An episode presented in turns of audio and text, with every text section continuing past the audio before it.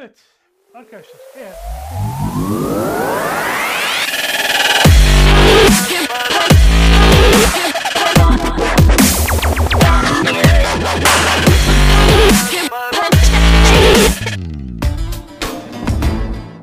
eğer seriyi takip ediyorsanız son birkaç saat ya da son birkaç günde yahut son birkaç içerikte Bitcoin'in nasıl çalıştığını ve neden, hangi sebepler üretildiği gibi birçok süreci sizlere sunmuş oldum. Bu son zaman diliminde Bitcoin'in sizler için neler yapabileceğini aktarmaya çalışacağım. Ama daha da önemlisi Bitcoin'in dünya için neler yapabileceği üzerine kısa anekdotlar paylaşacağız. Yani Bitcoin'e yatırım yapmak üzere konuşacağız.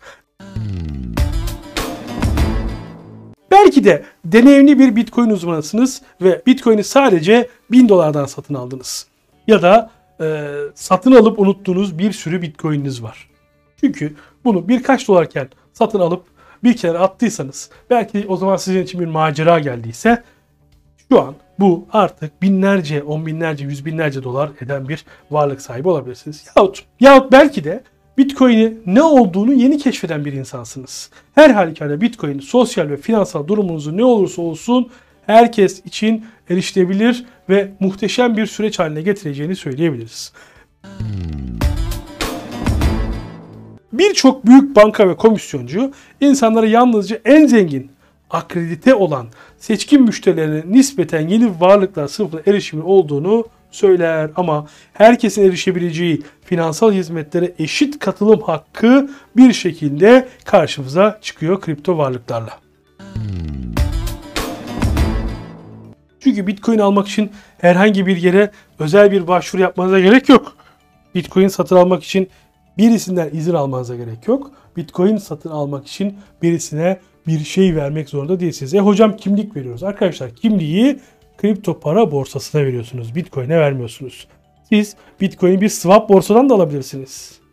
Yani hiç kimseye haber vermeden girdiniz. Bir kripto varlık alımı yapmak istiyorsunuz. Sadece sisteme merkeziyetsiz bir borsadan, bakın bu ağların herhangi bir tanesine bir fiyat para sokarsanız, çünkü şu an tek karşılığı fiyat para, çünkü hayat fiyat parayla dönüyor.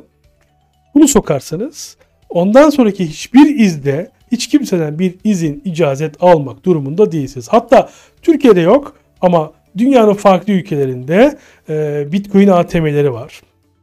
Daha geçtim, kağıt, eski kağıt cüzdanlar var. Al burada 10 Bitcoin'lik bir cüzdan, şifrelerde burada QR'da ve arkasında yazılı şeklinde ilerleyen bir süreç var. Öte taraftan yine kredi kartı ya da benzeri emtialarla kripto varlık alabiliyorsunuz. Ya da sisteme hiç para, yani ben hiçbir ödeme aracı kullanmadan, merkeziyetçi yapı kullanmadan nasıl girebilirim derseniz, daha da şeyi bir arkadaşınızdan rica edeceksiniz.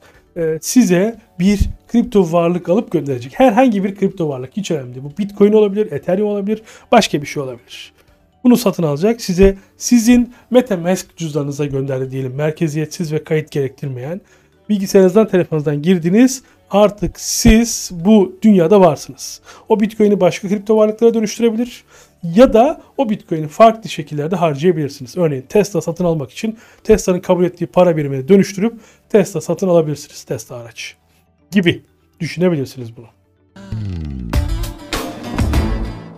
Çokça sorulan soru tam olarak neye yatırım yapıyoruz kısmı. Şu anda Bitcoin'i hala bazıları tarafından önemli getiriler elde etmeyi umarak yapılan bir yatırım ve riskli ve değişken bir varlık sınıfı olarak görülüyor, gösteriliyor. Dedik yani volatilite var. İnsanlar burada bazen yapmak istedikleri ya da istemedikleri hususunda çeşitli endişelere düşebiliyorlar. Bitcoin içinde size al ve tut diye bir kültür var. Ama aktif olarak ticaret yapan, kısa vadeli tutan ya da hodulculuk yapan, yani uzun vadeli tutan veya Bitcoin'i bir çeşitlendirme varlık aracı olarak kullanan birçok insanın olduğunu söyleyebiliriz. Kendi araştırmanızı yapmaya ve size en uygun finansal kararları vermeye devam etmeniz gerekirken, Bitcoin almaya, satmaya veya işlem yapmaya hazırsanız tüm bunları size adım adım aktaracağım. Bitcoin satın almanın en kolay yolu borsa dışı süreçlerdir. Ama ülkemizde fiyat parayla, yani elimizdeki TL ya da dövizle kripto varlık almanın yegane yolu, yani en kolay yolu, bir kripto para borsasına dahil olup oradan alım yapmak. Ama ben her iki yolda sizlere kabaca aktaracağım. İsterseniz herhangi bir takas kullanabilirsiniz. Yani bunun için uygulamalar var globalde. Bu uygulamalara dahil olup alım satım yapabilirsiniz. Ancak aralarından seçim yapabileceğiniz çokça seçenek olduğu için bunların sizin ihtiyaçlarınıza uygun olanını seçmeniz gerekiyor. Bir borsa seçerken Bitcoin'inizi borsa dışına aktarmanıza izin veren birini seçtiğinden ya da seçtiğinizden emin olmalısınız. Bunun da yolu şu: kripto varlık borsasını bir soğuk cüzdanla eşleştirip işlem yapabiliyorsanız işte bu sürece dahil olabilirsiniz. Çünkü soğuk cüzdana atmak demek kripto varlığınızın sizin olması demek. Hiçbir borsa daha önceki bölümlerde bahsettiğim hacklenme olayı vesairelerle karşılaşmış olmazsınız. Genel güvenlik kurallarını sağlarsanız. Peki kimlik veriyoruz dedik. Bir borsada satın aldınız.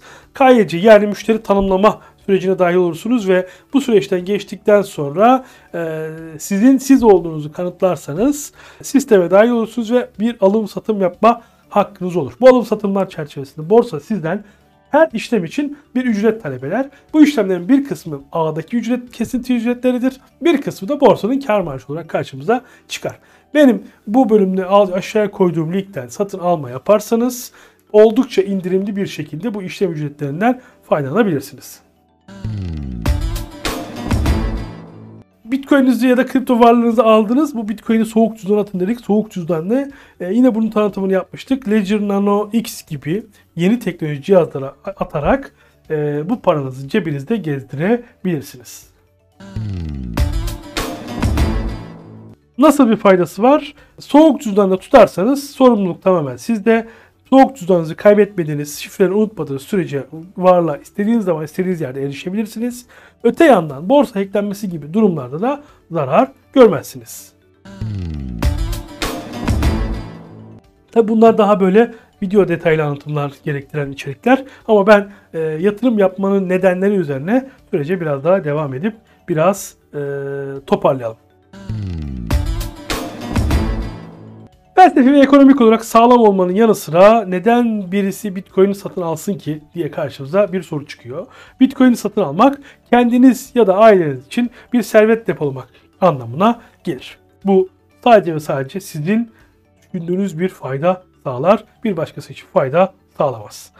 Enflasyon çalışan sınıfının birçok hikayeyi var etmesiyle birlikte ya da hiperenflasyonun tüm ülkeleri vurmasıyla beraber gelecek kaygısı, çeşitli sağlık problemleri, çeşitli başka problemler hep dolayısıyla giden bir yapıyı karşımıza çıkartıyor.